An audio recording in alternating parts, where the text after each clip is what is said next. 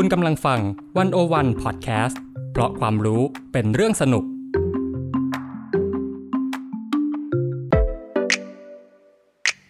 One-O-One In Focus เจาะไฮไลท์เด่น เศรษฐกิจสังคมการเมืองทั้งไทยและเทศ โดยกองบรรณาธิการ The One-O-One dot world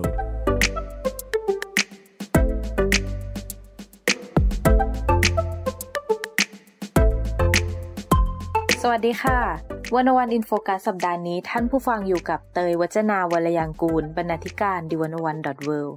ค่ะ และอีฟปาณิส โพธิ์ศรีวังชัย บรรณาธิการ The One-O-One dot world ค่ะ ค่ะท่านผู้ฟังคะ ตอนนี้เราก็มาถึงช่วงปลายปีแล้วนะคะ ก็ตลอดปีที่ผ่านมาเนี่ยทาง One-O-One เราก็ได้มีการเผยแพร่ผลงานจำนวนมากนะคะ ในหลากประเด็นทั้งในรูปแบบบทสัมภาษณ์ สกู๊ปรายงาน บทความ รวมถึงสื่อรูปแบบอื่นๆด้วยนะคะ เช่นวิดีโอ พอดแคสต์ หรือว่า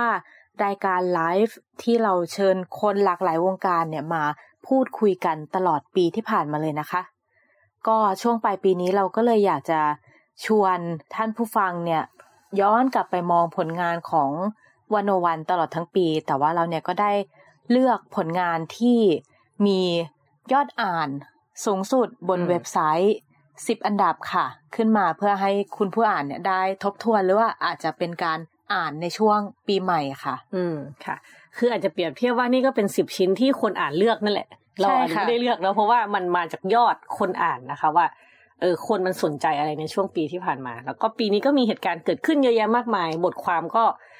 อาจจะเป็นภาพสะท้อนว่าสังคมเราเนี่ยผ่านอะไรมาเจออะไรมาแล้วผู้คนสนใจอะไรกันค่ะ ค่ะ ก็เราไล่อย่างนี้ดีไหมก็ไล่จากอันดับสิบไปสู่อันดับหนึ่งค่ะ ก็นี้ก็เป็นยอดอ่านบนเว็บไซต์เนาะอืม ก็ถ้าพูดถึงอันดับสิบเนี่ยก็คือบทความชื่อผู้พิพากษาที่ดี และผู้พิพากษาอันไม่พึงประสงค์ ซึ่งเป็นบทความโดยอาจารย์สมชาย ปรีชาศิลปกุลนะคะ ค่ะ อาจารย์สมชายนี่ก็เป็นคอลัมนิสต์ที่แบบ top form ทุกเดือน ค่ะ อ่า คืออาจารย์ก็เป็นอาจารย์นิติศาสตร์อยู่ที่มหาวิทยาลัยเชียงใหม่นะคะ ก็จะเขียนบทความเกี่ยวกับเรื่องกฎหมาย เรื่องตุลาการเรื่องเรื่องอำนาจของสถาบันตุลาการกับสังคมและการเมืองค่ะ อืมค่ะแล้วบทแล้วบทความนี้อาจารย์สมชายพูดถึงอะไรคะ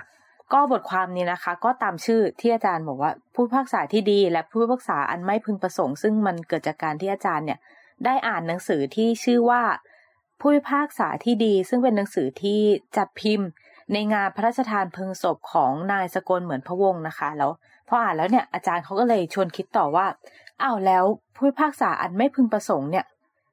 มันจะมีลักษณะเป็นยังไง แล้วก็มันอาจารย์เขามองว่ามันเป็นปัญหาที่มันสัมพันธ์ในระดับโครงสร้างหรือว่าวัฒนธรรมในฝ่ายตุลาการนะคะ ถ้าถามถึงผู้พิพากษาที่ดีเนี่ย ก็จะมีหลักตามตามที่หนังสือ ระบุไว้นะคะ เช่น เรื่องการมีความรู้ด้านกฎหมายเป็นอย่างดี มีคุณธรรมของผู้พิพากษา แล้วก็เรื่องการปฏิบัติตัวในยามอยู่นอกบัลลังก์หรือว่าการวางตัวในสังคมทั่วไปอย่างเหมาะสมค่ะ อืม แต่ว่าถามว่าอะไรคือ คุณสมบัติของผู้พิพากษาอันไม่พึงประสงค์ อืม ค่ะ อาจารย์สมชายเขาก็เป็นความเห็นของอาจารย์นะคะ ว่าขอเสนอเป็นลักษณะบางประการที่เห็นว่าเป็นประเด็นสำคัญนะคะอืมข้อแรกเนี่ย คือ ปัญหาสำคัญในเบื้องต้นที่จะนำไปสู่การเป็นผู้พิพากษาอันไม่พึงประสงค์ก็คือ การวินิจฉัยคดีที่ไม่ได้วางอยู่บนหลักวิชาทางกฎหมาย หรือมีการบิดเบือนการใช้กฎหมายที่ทำให้เกิดคำถาม และข้อสงสัยเกิดขึ้นในสังคมอย่างกว้างขวาง แล้วก็ข้อที่สองนะคะ คือการไม่ตระหนักว่าฝ่ายตุลาการเนี่ยเป็นส่วนหนึ่งของอำนาจอธิปไตยที่ถือว่าอำนาจสูงสุดในการปกครองเป็นของประชาชนอืแล้วก็ ข้อที่สามค่ะ คือมักจะมีการกล่าวอ้างอยู่เสมอนะคะ ว่าในการทำหน้าที่ตัดสินปัญหาต่างๆ เนี่ยผู้พิพากษาจะต้องมีความอิสระ ซึ่งสำหรับสังคมไทยนั้นนะคะ อาจารย์มองว่าความอิสระ ก็ได้กลายมาเป็นการที่จะต้องไม่ตกอยู่ในภายใต้อคติทั้งสี่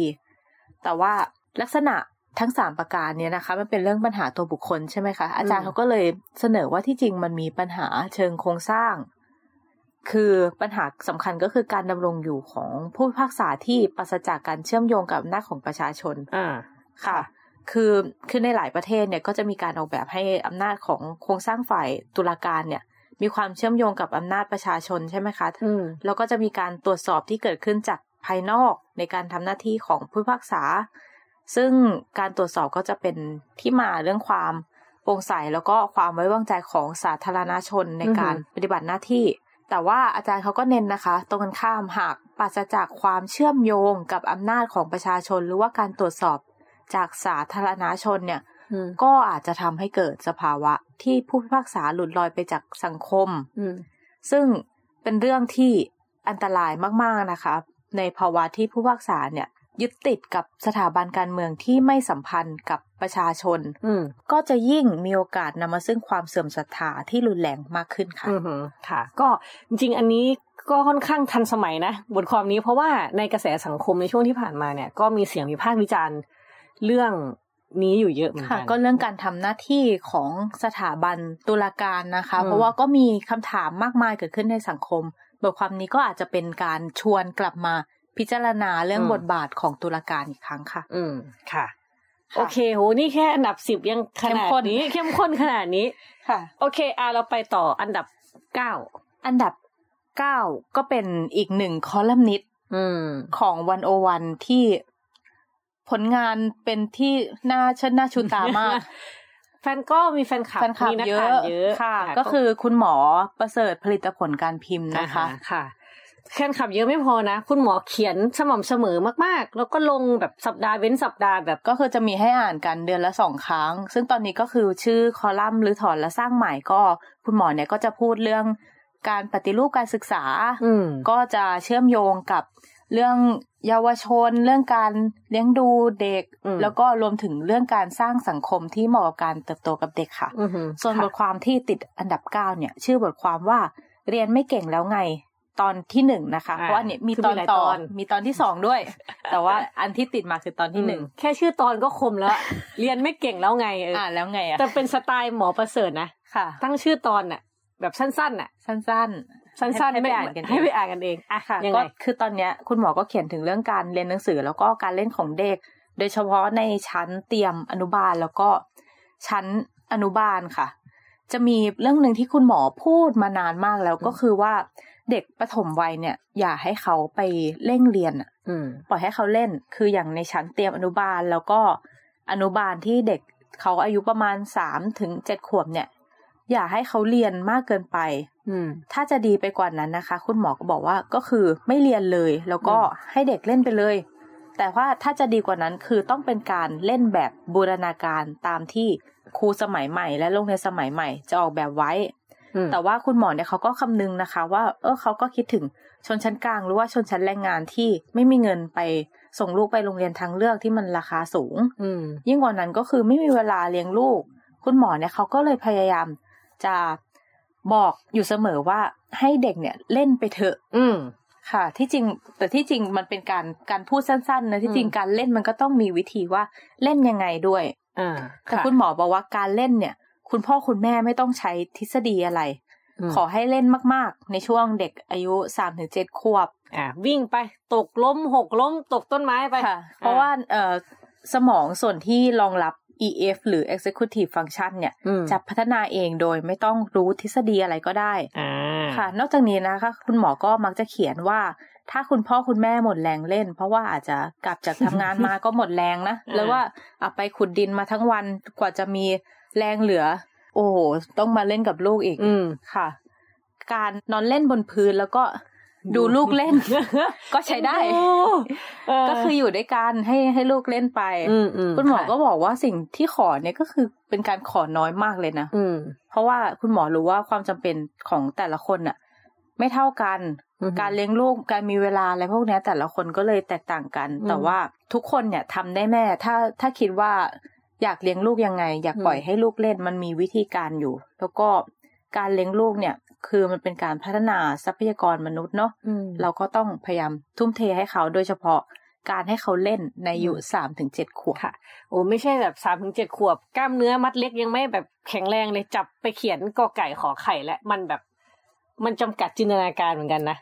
ค่ะ มันเป็นอืมช่วงที่เขากำลังต้องการพัฒนาร่างกายเนาะกำลังอยากแขนหัก ตอนเด็กๆนี่ต้องถ้าเกิดใครได้เล่นต้องมีแบบแขนหักอะไรนิดนึงนะคะ เพื่อแบบเสริมความแข็งหกล้มแล้วกันหกล้มก็พอแขนหักเกินไปเนาะโอเคค่ะอะทีนี้มาอันดับมาที่แปอัดนดับแปดค่ะ อันนี้เป็นคุณหมอเหมือนกันค่ะ หมอมานพพิทักษ์ภากร ซึ่งถ้าใครตามเรื่องวัคซีนตามเรื่องโควิดเนี่ยน่าจะต้องเคยได้ยินชื่อคุณหมอมานพค่ะแน่ๆอยู่แล้ว ก็นะคะในช่วงปีที่ผ่านมาอืมคุณหมอก็ออกมาให้ความเห็นอย่างเรื่อย ๆ นะคะ อืมค่ะ ก็อันนี้ชิ้นนี้นะคะ เป็นคล้ายๆกับสรุป อ่าสรุปโค้ดสรุปประเด็นน่ะจากรายการวันโอวันวันออนวันค่ะในตอนว่าทางเลือกวัคซีนทางรอดประเทศไทยนะคะ กับมานพพิทักษ์ภากรอืมค่ะ ก็อันนี้อีฟก็เป็นพิธีกรเองค่ะสัมภาษณ์คุณหมอมานพนะคะ ช่วงนั้นเนี่ยมันอยู่เป็นช่วงประมาณปลายเดือนเมษา ซึ่งมันคือการระบาดระลอกสามอืมอืมเรื่องวัคซีนก็กำลังมีปัญหา วัคซีนมีปัญหาตอนนั้นคนก็แบบงงๆแบบ เอ้ยเราจะฉีดอะไรจะจะไปฉีดเอาอะไรวัคซีนจากไหน เราก็ต้องทำความเข้าใจนะว่าไอ้วัคซีนอะไรมันเชื้อตายมันไวรัลเวกเตอร์มันค่ะ mRNA อะไรตอนนั้นมันยังนัวนัวตอนนั้นเราก็มีวัคซีนอยู่ไม่กี่ตัวเนาะๆใช่ค่ะคือตอนนั้นเนี่ยไม่รู้ยังนึกไม่ออกเลยว่าเราจะได้ฉีดกันไหม แล้วก็ต้องฉีดเท่าไหร่ ฉีดอย่างไรกระจายวัคซีนยังไงค่ะช่วงนั้นนี่คือคุยกันเยอะมาก ซึ่งไอในตัวบทสัมภาษณ์เนี่ยนะคะ ก็คือคุยเรื่องนี้แหละ คุยว่าในเรื่องปริมาณและวิธีกระจายวัคซีนน่ะต้องทำยังไง ตอนนั้นคุณหมอมานพก็บอกว่า เราต้องสร้างภูมิคุ้มกันให้ อันนี้เรามาจากอนาคตนะคะ แต่ว่าเราย้อนมาดูอดีต คุณหมอมานพบอกว่า ต้องสร้างภูมิคุ้มกันให้ประชากร70%ให้ได้ ก็คืออ่าสมมติประชากรผู้ใหญ่ประมาณ50ล้านคนเนี่ยฉีดคนละสองเข็ม ต้องมีวัคซีนร้อยล้านโดส ตอนที่คุณหมอพูดตอนนั้นเนี่ยยังไม่มีแบบจุดเริ่มวัคซีนอะไรยังไม่ยังไม่มีการได้แบบได้ฉีดอะเออเนาะ ตอนนั้นมันฟังดูมันก็ไกลตัวมากเลยนะ ว่าร้อยล้านโดสจะเกิดขึ้นได้ไงนะคะ แล้วก็ตอนนั้นก็เป็นช่วงที่ซีโนแวคอะไรก็ เราไม่มีอย่างอื่นให้เลือกอะค่ะเออ คนก็วิจารณ์กันเยอะตอนนั้นนะคะ กับพูดเรื่องประสิทธิภาพของวัคซีน ว่าตอนนั้นคุณหมอมานพบอกว่า วัคซีนเนี่ย มันไม่ใช่ป้องกันแค่ไม่ให้ป่วยหนักนะมันต้องป้องกันไม่ให้ไม่ให้ติดอะค่ะเออมันถึงจะช่วยได้จริงอะไรเงี้ยนะคะ แล้วก็มันก็จะมีเรื่องแบบ ผลข้างเคียงอะไรของวัคซีน วัคซีนหมอคุณหมอมานพก็มาให้ข้อกระจ่างว่า อ่า มันมีผลข้างเคียงเยอะมากแค่ไหน เป็นถึงชีวิตอันตรายถึงชีวิตแค่ไหนอะไรแบบนี้นะคะ แล้วคุณหมอมานพก็พูดถึงเรื่องท่าทีและวิธีสื่อสารของรัฐค่ะว่าควรจะทำยังไง ในวันที่สังคมเอาจริงสังคมมันแบบ ตื่นทั้งตื่นกลัวและตื่นตัวเนาะค่ะแล้วก็ตระหนกอะ่ะ ตอนนั้นที่จะมีคำอะไรนะตระหนักแต่ไม่ตระหนกอะไรเงี้ยแต่ว่าจริง ๆ แล้วอะ่ะ มันอดตระหนกไม่ได้หรอกใช่คนอะ่ะเก็คือมีคนเสียชีวิตจำนวนมากเนาะใช่แล้วเราก็ค่ะไม่รู้ว่าเราจะหาวัคซีนได้จากไหน อืมหรือว่าตนวันั้นคก็ไม่ซีนมีประสิทธิภาพไหมช่วงที่คนติดกันแบบเยอะๆเยอะๆเลยเนาะแล้วก็วัคซีนก็ยังไม่ได้ฉีด แล้วคนต้องกักตัวอยู่บ้านเตียงไม่พอตอนนั้นมันแบบสุดๆจริงๆนะ ค่ะอืมซึ่งเราก็เห็นแล้วเนาะพอวัคซีนเราเริ่มกระจายได้เนี่ยสถานการณ์มันก็ดีขึ้นจริงอืมค่ะค่ะ แล้วก็เรื่องการสื่อสารของรัฐเนี่ย ก็คุณหมอนพก็เสนอว่าควรจะพูดอย่างตรงไปตรงมาแล้วเอาข้อมูลมากลางๆค่ะเออนะคะ ก็ประมาณนี้ตอนนั้นคนก็สนใจเยอะเพราะว่านั่นแหละด้วยด้วยภาวะคืที่อมันเทปยังนี้ก็เป็นการแบบถามตอบทุกเรื่องเกี่ยวกับวัคซีนที่คนรู้เลย อ่าค่ะใช่ประมาณนั้นเนาะค่ะตอนนั้นค่ะค่ะ แล้วก็มาสู่อันดับเจ็ดอ่าค่ะ เป็นบทความของคุณผลิตวชรศิลป์นะคะคอลัมน์นี้ของวันโอวัน ชื่อบทความว่าการล่วงละเมิดทางเพศ บาดแผลเดิมที่ถูกฉายซ้ำทุกวันค่ะอือหือค่ะ คือตอนนั้นมันจะมีกระแสเรื่องละครเรื่องเมียจำเป็นค่ะ ที่มีอืมฉากการข่มขืนเนี่ย แล้วก็วัฒนธรรมโทษเหยื่อ ที่มันมันถูกผลิตซ้ำในสังคมนะคะ มันเป็นเรื่องที่พูดกันมาหลายปีมากเลยนะเรื่องเนี้ย ก็ยังไม่ดีขึ้นเป็นสิบสิบปีอะค่ะ คุณผลิตเขาก็เลยเขาก็เลยเขียนถึงประเด็นเนี้ยว่าว่าเราจะทำยังไงให้อืมให้เรื่องวัฒนธรรมการโทษเหยื่อ แล้วก็การส่งเสริมความไม่เท่าเทียมทางเพศเนี่ย มันปัญหามันดีขึ้นอะอือหือค่ะ ค่ะ มีข้อเสนออะไรยังไงบ้าง คือคุณผลิตเขาก็ชวนคิดนะคะ อย่างเรื่องการข่มขืน หรือว่าการล่วงละเมิดทางเพศอะมันเป็นปัญหาใหญ่มาก อืมคือมันมันมีสถิติ ว่าทุกๆ 17 นาทีอะจะมีหนึ่งคนที่ถูกข่มขืน แล้วก็เกือบ 90%เนี่ยจะเป็นกรณีที่ไม่ได้มีการแจ้งความอืมแล้วก็ผลกระทบจากการถูกล่วงละเมิดทางเพศเนี่ยคือนอกจากเรื่องการสร้างบาดแผลแล้วก็ความเสียหายทางสภาพจิตใจต่อเหยื่อแล้ว มันเป็นการตอกย้ำอีกมิติของความไม่เท่าเทียมทางเพศนะคะอืมอืมที่จะทำให้คุณภาพชีวิตของบางเพศเนี่ย มีความปลอดภัยน้อยกว่าเพศอื่นอืมคุณผลิตก็เลยเอ่อเขาคิดถึงเป็นการมาตรการเพื่อมุ่งไปสู่การแก้ปัญหากับสามภาคส่วนที่มีความเกี่ยวข้องกับปัญหานี้นะคะก็คือหนึ่งก็คือสังคมเนี่ยต้องสร้างความเข้าใจที่ถูกต้องแล้วก็ปฏิรูปเรื่องเพศศึกษา แล้วก็เรียกร้องความรับผิดชอบจากสื่ออืส่วนที่สองก็คือเหยื่อต้องหยุดโทษเหยื่อ แล้วก็เพิ่มความมั่นใจให้กล้าพูด แล้วก็มีการฟื้นฟูดูแลสภาพจิตใจ แล้วก็สามนะคะ ผู้กระทำผิดต้องมีการดำเนินคดีอย่างโปร่งใส ไม่มีข้อยกเว้น แล้วก็มีการลงโทษอย่างเหมาะสมค่ะ ซึ่งคุณผลิตเนี่ยเขาก็บอกนะคะว่าความจำเป็นที่เขาต้องออกมาเรียกร้องเรื่องนี้เนี่ยเพื่อย้ำว่าการต่อต้านค่านิยมที่บิดเบี้ยวเกี่ยวกับการล่วงละเมิดทางเพศที่แพร่หลายอยู่บนหน้าจอโทรทัศน์แล้วก็สังคมในวงกว้างเนี่ย ไม่ใช่การต่อสู้ในประเด็นที่ซับซ้อนหรือว่าต้องการความเชี่ยวชาญอะไรมากกว่า สามัญสำนึกพื้นฐาน แล้วก็ไม่ใช่การต่อสู้เพื่อลังแคหรือว่าคลายความโกรธให้เหยื่อด้วยนะคะ แล้วก็ไม่ใช่การต่อสู้หรือว่าเพื่อปกป้องเพศใดเพศหนึ่งแต่เป็นการต่อสู้ที่ทุกคนเนี่ยมาร่วมกันได้เพื่อสร้างสังคมที่ทุกคนนะคะ ประชาชนไม่ว่าจะมีเพศสภาพหรือว่าเพศวิถีแบบไหนเนี่ย จะได้รู้สึกมีความปลอดภัยในการใช้ชีวิตอย่างเท่าเทียมกันค่ะ อืม อืมค่ะ ก็ประเด็นนี้สำคัญนะคะ พูดกันมานานแต่ก็ยังสำคัญอยู่ แล้วก็ต้องควรต้องมีการแบบปรับเปลี่ยนกันอะแก้ไขกันอะค่ะ มันก็เป็นเรื่องทัศนคติของสังคมด้วยเนอะเราก็ต้องพยายามพัฒนากันต่อไป อืมค่ะค่ะ แล้วก็มาสู่อันดับหกอันดับที่หกอันนี้บทความนี้คือคนแชร์เยอะมากนะคะ แล้วก็คนอ่านในเว็บก็เยอะมาก ชื่อบทความว่า และแล้วเสือตัวที่ห้าก็ปรากฏ บทเรียนจาก The Celtic Tiger ต่อประเทศไทย นี่ อันนี้เป็นผลงานของคุณแบงค์งามอรุณโชตนะคะ เวลาพูดถึงเรื่องเสือตัวที่ห้าเนี่ยจริง ๆ ตอนนี้มันกลายเป็นคำเหมือนคำประชดตัวเอง ใช่ไหมประเทศไทยที่ประเทศไทยว่าเฮ้ยเรากำลังแบบ จะกลายเป็นเสือตัวที่ห้านะเสือตัวที่ห้าเนี่ยก่อนจะรู้มันต้องรู้เสือสี่ตัวก่อนค่ะ เสือสี่ตัวเนี่ยเขาเขาเอาไว้เรียกประเทศ สี่เสือแห่งเอเชียค่ะเออก็คือมีเกาหลีใต้ไต้หวันฮ่องกงแล้วก็สิงคโปร์คือประเทศที่เขามีการพัฒนาทางเศรษฐกิจอย่างก้าวกระโดด อืมก้าวกระโดดแล้วก็เหมือนเขามีการใช้การพัฒนาโดยโดยรัฐอะหมายถึงเป็นรัฐพัฒนาค่ะ เออนะคะ แล้วตอนนั้นเราก็ฝันนะว่าเราจะเป็นเสือตัวที่ห้าแต่เหมือนมันเป็นตำนานเป็นตำนานเป็นตำนาน คือมันแย่งชิงกันเยอะในอาเซียนเนี่ย อาเซียนหลายประเทศแข่งกันเพื่อจะเป็น เสือตัวที่ห้าแต่ว่าตอนนั้นก็คือเราก็เจอวิกฤตสี่ศูนย์ด้วยอะไรด้วยเนาะมันก็ไปไม่ถึงแล้วสุดท้ายมันก็เหมือนห่างมาเรื่อยยิ่งมีวิกฤตการเมืองยิ่งอ่าไม่ได้เป็นประชาธิปไตยอะไรแบบเนี้ย ก็ยิ่งถอยหลังไปเรื่อยๆ ในแง่ของการพัฒนาที่จะไปสู่ตรงนั้นน่ะนะคะ แล้วบทความนี้บอกถึงเสือตัวที่ห้าตัวที่ห้ามาแต่ไม่ได้อยู่ในเอเชียค่ะ อยู่ประเทศชายหาดของฝั่งยุโรปนะคะณประเทศไอร์แลนด์ก็คือ Cel อ่าเป็น เป็น Celtic อะมันคือมันคือไอร์แลนด์นั่นแหละเขาเลยเรียก The Celtic Tiger นะคะไอร์แลนด์เนี่ยก่อนหน้าเนี้ย เศรษฐกิจอะคือไม่ดีเลยไม่ดีแบบแย่มากเลยนะ แล้วก็แต่ว่ามันมีช่วงทศวรรษที่หนึ่งเก้าเก้าศูนย์เนี่ย เกิดความเปลี่ยนแปลงสำคัญต่อเศรษฐกิจไอร์แลนด์มาก ก็คืออ่าผลิตภัณฑ์มวลรวมคือ GDP ของไอร์แลนด์เนี่ย ปรับตัวสูงขึ้นอย่างก้าวกระโดด หลังปี 1990 แล้วทิ้งห่างเสือแห่งเอเชียอย่างเกาหลี แล้วก็เทียบเท่าอเมริกาอะไรอย่างนี้เลยนะคะ แล้วก็หลังวิกฤตซับพามอะไรเงี้ยเขาก็ฟื้นตัวกลับมาอย่างแข็งแรงมาก แล้วไอจุดสำคัญของเขาเนี่ยคือมันมีการปรับเปลี่ยนจากเทคโนโลยีปานกลางเนี่ยไปสู่เทคโนโลยีขั้นสูงนะคะ แล้วก็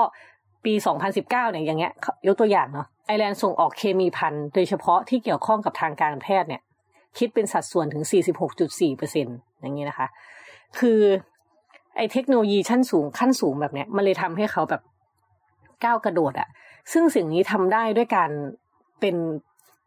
พัฒนาโดยรัฐอะคือเป็นรัฐที่แข็งแกร่งเพราะว่ารูปแบบรูปแบบของรัฐเนี่ยแข็งแรง แล้วก็หน่วยงานรัฐเนี่ยสามารถตอบสนองกับพิกิจที่เกิดขึ้นหรือการเปลี่ยนแปลงที่เกิดขึ้นในประเทศได้ดี ซึ่งสำคัญมันก็คือต้องมีกลไกประชาธิปไตยอันนี้ด้วยเนาะค่ะค่ะ ทีเนี้ยพอไอร์แลนด์เขาปรับตัวขึ้นได้ขนาดเนี้ยก็เลยก็เลยเหมือนที่บทความบอกว่านี่คือและแล้วเสือตัวที่ห้าก็ปรากฏอะทีนี้พอย้อนกลับมาที่ไทย ว่าเราจะกลับไปสร้างรัฐพัฒนาแบบเครือข่ายได้ยังไงบ้าง ก็ตอนนี้ก็ยากอยู่ เพราะว่ามันไม่เหมือนเดิมแล้วอืมคืออย่างอย่างถ้าเกาหลีเนี่ย รัฐเขาก็พัฒนาตอนที่เป็นเผด็จการน่ะ ประเทศเขาก็พัฒนาขึ้นนะ แต่ว่าพัฒนาขึ้นแล้วหลังจากนั้นพอเป็นประชาธิปไตยมันก็ยิ่งพัฒนาขึ้นอีก แต่นั้นนั่นคือยุคแบบอดีต คือแต่ตอนนี้คุณจะมาเป็นเผด็จการแล้วคุณจะพัฒนามันมันไม่ได้แล้ว มันไม่เหมือนเดิมละแล้วไอ้ตลาดอะไรมันก็มีความซับซ้อนมากขึ้นนะคะ ก็นั่นแหละ อ่า แบงค์เนี่ย คุณแบงค์นะคะเขาก็บอกว่าเราต้องแบบเร่งรัดการพัฒนาในกระบวนการที่มีประชาธิปไตยที่มีคุณภาพเนาะ ซึ่งมันก็หมายถึงพวกต้องสะท้อนความต้องการการพัฒนาของคนส่วนใหญ่ แล้วก็คำนึงผลกระทบของคนส่วนน้อยด้วยนะคะ แล้วก็มีการตรวจสอบที่เข้มข้น เข้มงวดอ่าแล้วก็มีการกระจายบทบาทการพัฒนาอย่างเงี้ยแล้วคือก็ต้องมีการกระจายอำนาจอะไรแบบเนี้ยคือคือมันมีดีเทลเยอะก็ต้องไปอ่านอ่านในในตัวบทความนะคะ มันต้องมีการสร้างความร่วมมือแบบไกลลึกและยืดหยุ่นอะไรแบบเนี้ย คือหลักๆเนี่ยถ้าเราเป็นประชาธิปไตยก่อนเนี่ยมันจะนำมาสู่การกระจายอำนาจนำมาสู่การฟังเสียงคนนำมาสู่ความโปร่งใสนำไปสู่เรื่องที่มันตรวจสอบได้ อืมถ้าเราจะพัฒนา อยากจะไปเป็นเสือตัวที่หกนะคะสร้างอีกตำนานสร้างอีกตำนานหนึ่งอ่า นั่นแหละ ซึ่งซึ่งอันเนี้ยในตัวบทความเนี้ยก็จริง ๆ เล่าละเอียดมาก มันจะมีเรื่องของรัฐพัฒนาว่ารัฐมันพัฒนา ยังไง มาได้ยังไง จนเกิดเป็นอาเสือสี่ตัวนั้น แล้วไทยจะเข้าไปเป็นเสือตัวที่ห้าอะ ไม่ได้เป็นแล้วเสือตัวที่ห้ามายังไงทำอะไร แล้วกลับมามองตัวเองอะเราจะกลับไปสู่จุดนั้นได้ยังไงค่ะค่ะก็ชวนอ่านนะคะ บทความอ่านสนุกเลยไม่ไม่ได้อ่านยากมากนะคะ คนที่ไม่ได้ตามเรื่องเศรษฐกิจไม่ได้เรียนเศรษฐศาสตร์ ก็ อ่านได้สนุกสนุกค่ะ ที่จริงก็ชวนอ่านบทความคุณแบงค์อีกหลาย ๆ บทความของในวันโอวันนะคะ ซึ่งก็จะเป็นบทความลักษณะคล้ายๆ กัน เช่น การไปมองเรื่องเศรษฐกิจเกาหลีใต้ หรือในลักษณะที่เป็นการอธิบายให้เข้าใจง่าย ๆ เนาะค่ะค่ะ ก็โอเค มาถึงลำดับที่ห้าโอ้นี่เข้า part แบบ part บนละ เสียงกลองต้องรัวแล้วเสียงกลองรัวค่ะ ก็อันนี้เป็นบทสัมภาษณ์นะคะ ชื่อบทสัมภาษณ์ว่า อาสาคำภาจาก 2495 ถึงข้อเสนอปฏิรูปสถาบัน เส้นทางอันผกผันของเครือข่ายในหลวงค่ะ ก็บทความชิ้นนี้นะคะทางเป็นบทสัมภาษณ์คุณอาสาคำพาค่ะ เป็นบทสัมภาษณ์ค่ะก็คุณอาสาคำภาเนี่ยเป็นผู้เขียนหนังสือกว่าจะครองอำนาจนำซึ่งบทสัมภาษณ์ชิ้นนี้เป็นเป็นเซตเป็นชุดใน สปอตไลท์ผลงานของเรา อืม ชื่อสปอตไลท์หนึ่งปี ข้อเสนอปฏิรูปสถาบันกษัตริย์นะคะโอ้สปอตไลท์นี้นี่แบบได้รับความนิยมมากนะคะ แล้วก็จริง ๆ ชวนอ่านนะค่ะ คือเราก็ไปคุยกับหลาย ๆ คนค่ะ ว่าเรื่องการปฏิรูปสถาบันกษัตริย์ หรือว่าการอยู่ร่วมระหว่างสถาบันกษัตริย์กับสังคมเนี่ย ควรจะเป็นยังไงค่ะ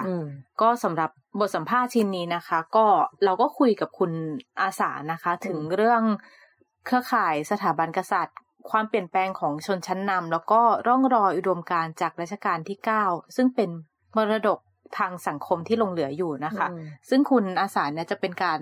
ศึกษาในลักษณะเชิงประวัติศาสตร์นะคะเพราะว่าจะเน้นศึกษาเรื่องเครือข่ายสถาบันกษัตริย์ในสมัยรัชกาลที่เก้าคุณอาสาเนี่ยก็บอกว่าถ้าย้อนกลับไปในต้นรัชกาลที่เก้าเนี่ย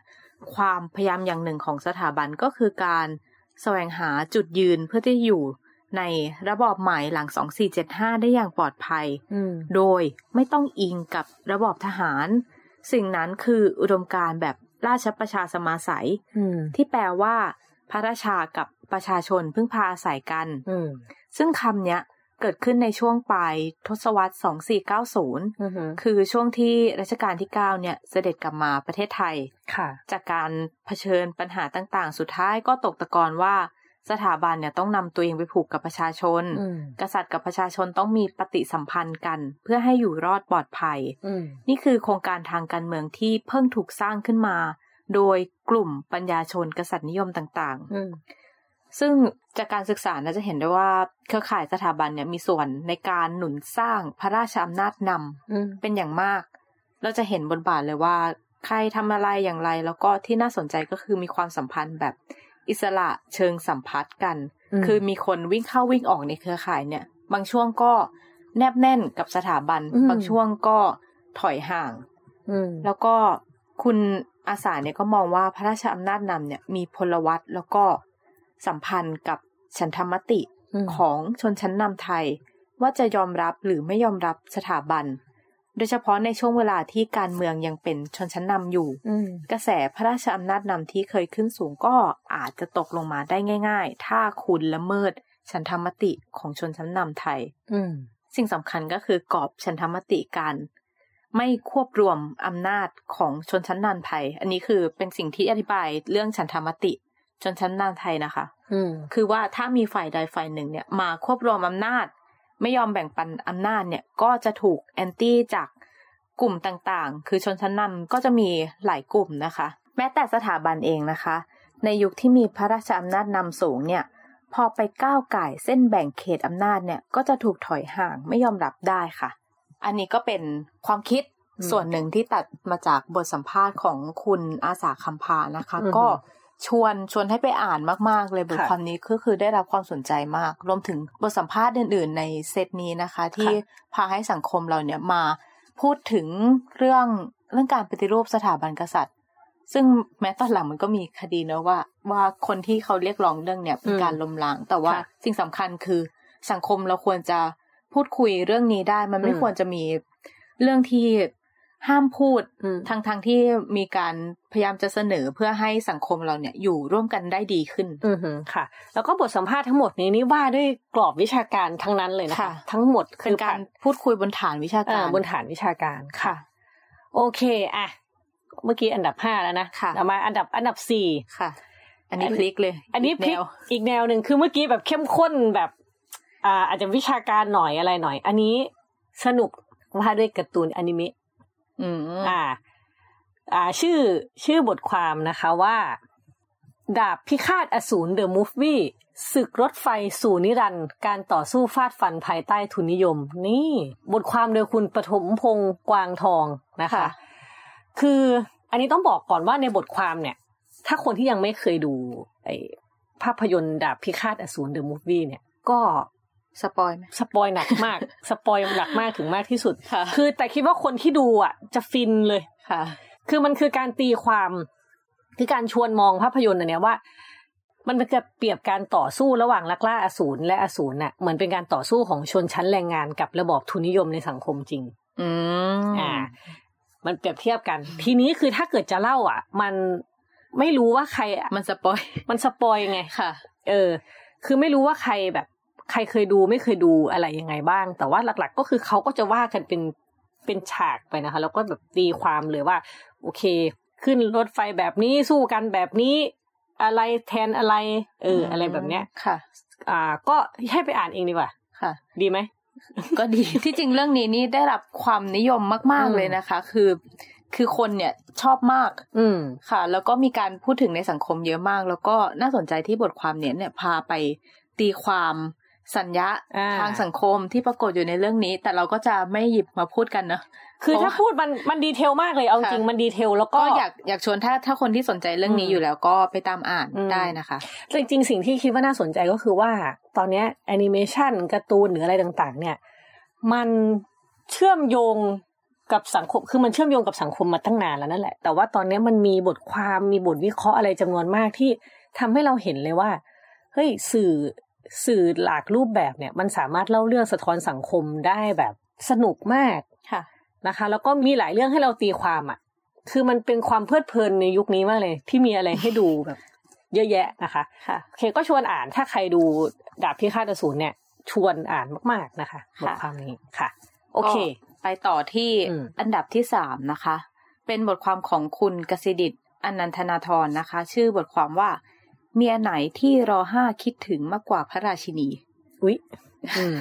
ค่ะ ค่ะ ค่ะ ก็ในสมัยรัชกาลที่ห้านะคะ ก็จะมีจำนวนพระมเหสีเทวี เจ้าจอมมันดาแล้วก็เจ้าจอมนะคะ มากถึงหนึ่งร้อยห้าสิบสองท่านค่ะ คุณกสิดิตนะคะ ก็เลยชวนคิดว่า เอ๊ะ ถ้าพระองค์ต้องเสด็จประพาสยุโรปเพื่อเป็นการเจริญสัมพันธไมตรีกับหลายประเทศเนี่ย ถ้าเวลาต้องจากบ้าน ไปนานขนาดนั้นเนี่ยอาจใช้ใช้ภาษาชาวบ้านว่าเมียนะคะ ใครคือเมียที่พระพุทธเจ้าหลวงคิดถึงมากที่สุด อืค่ะ ซึ่งการเสด็จประพาสยุโรปนะคะ ครั้งแรกเนี่ยก็คือพศสองพันสี่ร้อยสี่สิบคือเรื่องนี้นะคะ มันมีมีหลักฐานเป็นกำลังจะถามอยู่ว่าจะไปรู้ เป็นจดหมายได้ไง มีจดหมายค่ะ เออค่ะอะจดหมายว่าไง ก็คือเอ่อล้อห้านะคะ ก็คือมีจดหมายถึงแม่เล็ก หรือสมเด็จพระบรมราชินีนาถท่านเขียนว่าคิดถึงเมียเก่าเมียแก่อืมของพระองค์ อ่าคือ ถ้าพูดภาษาบ้านๆคือเขียนจดหมายถึงเมียหลวงอ่าบอกว่าคิดถึงเมียเก่าเมียแก่อืมแล้วแล้วคือใครคุณกสิดิตก็ชวนไปหาคำตอบนะคะ เพราะว่ามันว่ามีว่าเมียเก่าเมียแก่เนี่ยหมายถึงเมียไหนกันแน่ค่ะอ่าก็คือมีในวันที่ 5 กันยาปี 2440 นะคะ ซึ่งเป็นปีที่ 30 ในสมัยรัชกาลที่5อืมคือพระองค์เนี่ยก็ทรงเขียนเล่าเหตุการณ์ที่ทรงประสบในต่างแดนแล้วก็ความคิดเห็นส่วนตัวนู่นนี่นั่นนะคะ ซึ่งเป็นการลำพันกับแม่เล็กหรือว่าสมเด็จ พระนางเจ้าสาวภาพองศรีพระบรมราชินีนาถอยากจะยกความขึ้นมาตอนหนึ่งนะคะ อาจจะอาจไม่ถูกต้องเท่าไหร่เป็นภาษาเก่านะคะ ตัวฉันเองรู้สึกเสียเป็นนิด ว่าเป็นสามีลือผัวของเมืองไทย ที่ได้อยู่กินด้วยกันมาถึง 30 ปี เป็นเมียเก่าเมียแก่ก่อนแม่เล็กนาน แต่เพียงอยู่ด้วยกัน 20 ปีเศษ ยังคงคิดถึงกันเหลือตาย นี่เมียเก่าเมียแก่ เมียที่เลี้ยงฉันมา ฉันอาศัยเมียฉันอยู่เมียฉันกิน จะไม่ให้ฉันคิดถึงยิ่งกว่าเมียใหม่อย่างไรได้ นอนใจเต้นนั่งใจเต้นนึกถึงทุกค่ำเช้า รองลงไปก็แม่เล็กลือจะเป็นกระใจไม่แน่ก็เท่ากันเท่านั้น อืมค่ะ ค่ะ อ่านแล้ว ใครคือเมียเก่าเมียแก่ที่ว่านั้นแน่ๆไม่ใช่แม่เล็กอะใช่ไหมคือพระองค์พระองค์เปรียบเทียบว่าพระองค์เนี่ยเป็นเป็นผัวของเมืองไทยอ๋อค่ะ ที่อยู่กินด้วยกันมาสามสิบปี คือปีนั้นน่ะ เป็นปีที่สามสิบในรัชกาลที่ห้าอ่าคือเมืองไทยนั่นคือเมียเก่าเมียแก่ เป็นเมียแกแล้วก็แม่เล็กเนี่ย เป็นเมียเป็นเมียที่มาทีหลัง อ๋อ แต่จริง ๆ แม่เล็กก็คือเมียเมียหลวงนั่นแหละ ใช่ค่ะ อ๋อ โอเค อุ้ยเป็นการแบบเปรียบเทียบคิดอืมคือคิดถึงบ้านคิดถึงประเทศไทยอืมก็เลยเขียนกลับมาว่าโอ้คิดถึงประเทศไทยมาก แต่ว่าคือก็อาจจะคิดถึงเท่า ๆกับเมียนะ อะไรแบบนี้อืมโรแมนติกนะโรแมนติกเลยค่ะตอนท้ายจดหมายนะคะรัชกาลที่ห้าก็ลงชื่อนะคะ ผัวที่รักของแม่เล็ก อือืมม คือทรงแสดงความโรแมนติกมากค่ะ โอเคโอเค อุ้ยอันนี้อาจจะเป็นแบบเหมือนคิกเบนนะเพราะแบบเอ้ใครใครใครคือกันเมียนะที่รักอ่าอ่าค่ะกสิดินี่ตั้งชื่อบทความเก่ง เก่งจริงๆค่ะแล้วไปดูหลายอัน เยอะเลยตั้งแบบ เออ ให้มันเข้าสถานการณ์อะค่ะ ค่ะ ก็ค่ะก็ชวนอ่านอันนี้สนุกในสนุกสนุกมีมากไปไปอ่านภาษาจดหมายเองเนี่ยจะ จะสวยกว่าฟังค่ะเราอ่านให้ฟังอีกอาจจะอ่านไม่ค่อยถูกต้องหรือว่าแบบว่าสำเนียงเนาะอ่าแล้วค่ะแล้วก็มาดูการใช้ตัวอักษรมันสนุกนะใช่คำว่าใช่เป็นเป็นเป็นอะไรเงี้ยอาศัยอะไรแบบเนี้ยค่ะ โอเค ก็ไปอันดับที่สองกันวิค่ะอันดับสองแล้วเหรอค่ะเร็วมากเลยเราต้องมีรัวกองอะไรนิดนึงไหมอะเสียงกองขึ้นค่ะ โอเค อันดับสองนะคะ เป็นเป็นสกู๊ป นะคะ ของคุณสถาพรพงพิพัฒน์วัฒนานะคะค่ะสกู๊ปชื่อ บันทึกลับจากบางกลอยปฐมบทการต่อสู้ของกระเหรี่ยงแก่งกระจานค่ะ ค่ะอ่าบางกลอยเนาะเราก็รู้กันคือช่วงที่ผ่านมามันจะมีอ่าเหตุการณ์เซฟบางกลอยเนาะที่คนบางกลอยนี่ถูกถูกไล่อะถูกไล่อืมหรือที่อยู่ในอุทยานนะคะอืมอุทยานแห่งชาติแก่งกระจานนะคะ อ่า ซึ่งทีนี้เนี่ย มันมีประวัติศาสตร์ของมันเนาะเรื่องราวคือที่จริงเรื่องนี้มันก็นานแล้วเนาะนานแล้วนานแล้วค่ะ คือคุณสถาพรเนี่ย เป็นนักข่าวนะคะ เป็นนักข่าวที่ทำประเด็นเรื่องบางกลอยเนี่ยอุ้ยตั้งแต่ปีแบบนานแล้วอะเหตุการณ์ตั้งแต่ปีพวกห้าสามห้าสี่อะไรเงี้ยในช่วงที่แบบมีเจ้าหน้าที่รัฐเข้าไป จับกุมที่มีการไล่เผาบ้านชาวบ้าน ใช่ค่ะ ใช่อ่าเรื่องนี้เนี่ยมีมีรับลมคมในเยอะค่ะอะ สามารถสามารถพูดได้เลยว่ามันมีเรื่องอื่นที่ไม่ได้ปรากฏอยู่ในหน้าข่าวเยอะนะคะซึ่งอืมรวมถึงเรื่องมีการแบบมีคดีที่คนถูกยิงด้วยเนาะซึ่งอืมซึ่งคุณสถาพรเนี่ยเป็นนักข่าวแล้วก็ได้ไปใกล้ชิดกับแหล่งข่าวแล้วก็เหตุการณ์ในช่วงนั้น อืมค่ะ อ่า อย่างที่เรารู้มันก็มีประเด็นของคุณบิลลี่เนาะค่ะ อืม ที่ก็ก็เสียชีวิตอย่างเป็นปริ คือศนาคือคุณบิลลี่เนี่ยอืมเหมือนเป็นรุ่นหลังที่มาเรียกร้องอืมความเป็นธรรมให้อืมให้คนบางกอยที่โดนเผาบ้านในยุคนั้นค่ะ ซึ่งก็ทำให้เขาเนี่ยหายตัวในเวลาต่อมาแล้วก็ซึ่งก็มีหลักฐานภายหลัง พบว่าเสียชีวิตค่ะค่ะ ก็ในสกู๊ปชิ้นนี้นะคะ คุณสถาพรเนี่ยเขาจะพาย้อนไปตั้งแต่แบบพื้นที่ที่แห่งเนี้ยจริง ๆ มันทับที่ไหมยังไง ชาวบ้านอยู่กันมายังไง ไปดูแผนที่เลยนะ ดูแผนที่ทางอากาศ มาดูเอกสารทางราชการอะไรต่างๆ แล้วก็ดูว่าแบบมีผู้ใหญ่บ้านชื่ออะไรดำเนินการมายังไงอะไรเงี้ย คือเป็นงานที่ละเอียดมากนะคะ แล้วก็ไปจนถึงคุยกับปู่คออี้เนาะปู่คออี้คือปู่แท้ๆของบิลลี่ ซึ่งซึ่งปู่คออี้นี่เรียกว่าเป็นเป็นบุคคล เป็นผู้นำทางจิตวิญญาณเป็นผู้นำทางจิตวิญญาณนะคะอ่าสกู๊ปละเอียดและและดีมากนะคะ ต้องต้องลองให้มา อ่านกันเอง เพราะว่าสุดท้ายแล้วมันทำให้เห็นว่าชาวกะเหรี่ยงแก่งกระจานเนี่ยเป็นกลุ่มคนดั้งเดิมนะคะ แล้วก็จริง ๆเขาเขาอยู่ที่ใจแผ่นดิน ชุมชนไอใจแผ่นดินหรือว่าบางกอยบนเนี่ยจริงเขาก็ถูกถูกรัฐไทยกระทำหลายอย่างนะคะ ทั้งอ่าเรื่องการไม่เป็นคนไทยบางบางคนเนี่ยก็ไม่มีบัตรประชาชนกว่าจะได้บัตรประชาชนก็ยากลำบากรวมถึงเรื่องที่อยู่อาศัย สิทธิในชุมชน การใช้ป่าเรื่องที่ดิน หรือว่าการแบบโดนโดนเผาไล่ที่เผาอยู่ก็เผาบ้านไปเลย แล้วก็ทำให้มีปัญหากับเจ้าหน้าที่อุทยานต่อมาจนถึงปัจจุบันซึ่งนำไปสู่ปัญหาเรื่องการอุ้มหายด้วย ซึ่งเราจะเห็นได้เลยว่า คนกลุ่มนี้เขาถูกจากถูกกระทำจากรัฐไทยมาต่อเนื่องยาวนานมากค่ะ นี่คือเรื่องสืบสาวไปแบบอายุทธการตะนาวสีมีไปสัมภาษณ์ปู่คุยกับปู่คออี้นะคะ แล้วก็อ่ารวมถึง พูดถึงคุณทัดกระบวนโอบอ้อม อาจารย์ป๊อตอะ ซึ่งเขาเรียกว่าเป็นเป็นบุตรแห่งบางกอยอะ คือเขาเป็นคนที่มาช่วยประสานงานช่วยคนกลุ่มนี้ที่ต่อสู้เรียกร้องสิทธิ์ ซึ่งต่อมาเนี่ยเขาก็ถูกยิงเสียชีวิตใช่ค่ะ ก็สิบกันยายนสองห้าห้าสี่ค่ะนะคะ ก็ก็คุณทัดกมลอบอ้อมถูกยิงเสียชีวิต ซึ่งคุณสถาพรที่เป็นนักข่าวเนี่ย ตอนนั้นก็คือเสียใจแล้วก็ช็อกมาก เพราะว่า ติดต่อกับอาจารย์ป๊อตลอด แล้วก็เรียกได้ว่าอาจจะรู้สึกรู้สึกผิดที่คล้าย ๆ กับว่าเป็นเพราะเขาหรือเปล่าที่เข้าไปเจาะเรื่องนี้แล้วอาจจะทำให้เกิดการถูกยิงของอาจารย์ป๊อตค่ะที่จริงแบบเรื่องเรื่องนี้เรื่องบางกอยเรื่องเดียวเนี่ยทำให้เห็นปัญหาจำนวนมากของสังคมไทยเลยนะคะคะ หลากหลายด้านมากๆ แล้วก็จะทำให้รู้ให้เรารู้สึกอะว่าแบบ ทำไมแบบรัฐไทยไปทำกับเขาขนาดนั้น อืม ใช่ค่ะ แล้วก็ในสกู๊ปชิ้นนี้นะคะ มีรูปจำนวนมาก มีรูปเยอะ เป็นรูปเก่านะคะ เป็นรูปเก่า รูปจากแฟ้ม คือมีทั้งเรื่องแผนที่ทางอากาศ รูปวิถีชีวิต แล้วก็มีรูปที่ชาวบางกอยเนี่ยอพยพกับอ่าใจแผ่นดินนะคะ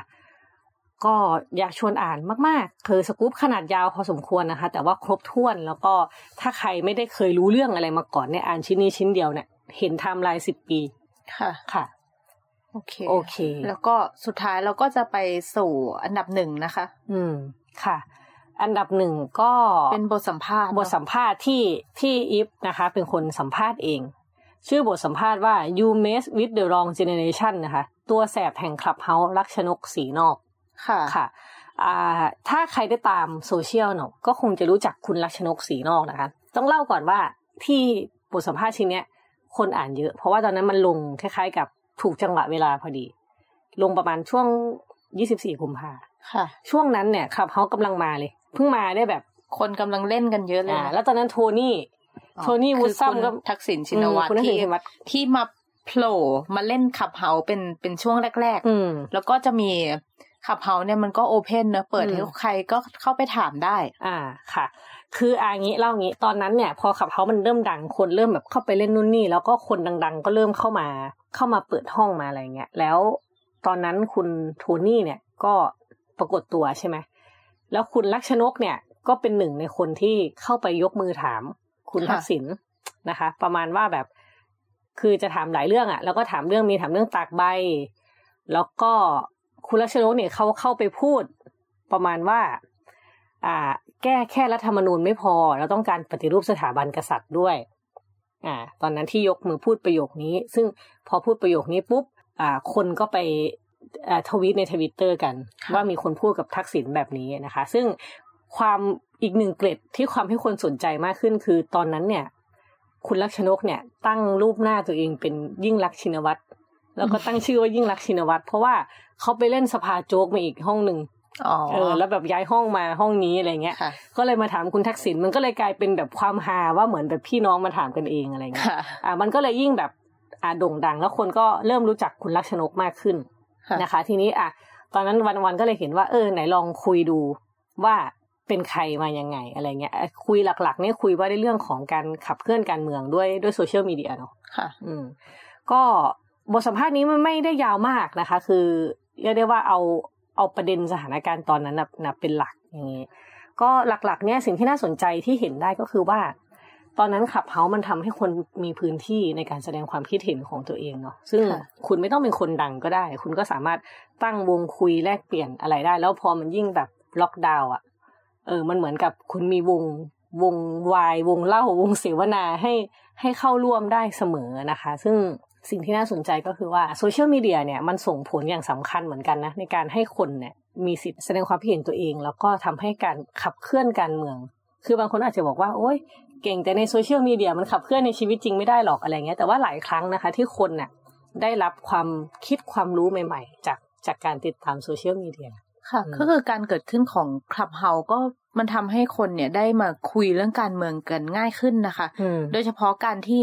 อยู่ๆเราเราไปคุยกับคนดังอย่างเงี้ย หรือว่าอดีตนายกอย่างคุณทักษิณอย่างเงี้ย อยู่ๆเราสามารถไปถามคำถามอะไรก็ได้ ทั้งๆทที่ที่ผ่านมาการการจะสัมภาษณ์หรือว่าการจะคุยกับทักษิณเนี่ยดูเป็นเรื่องที่แทบเป็นไปไม่ได้เลยนะคะ หรือว่าอะคุณต้องเป็นสื่อดังสื่อใหญ่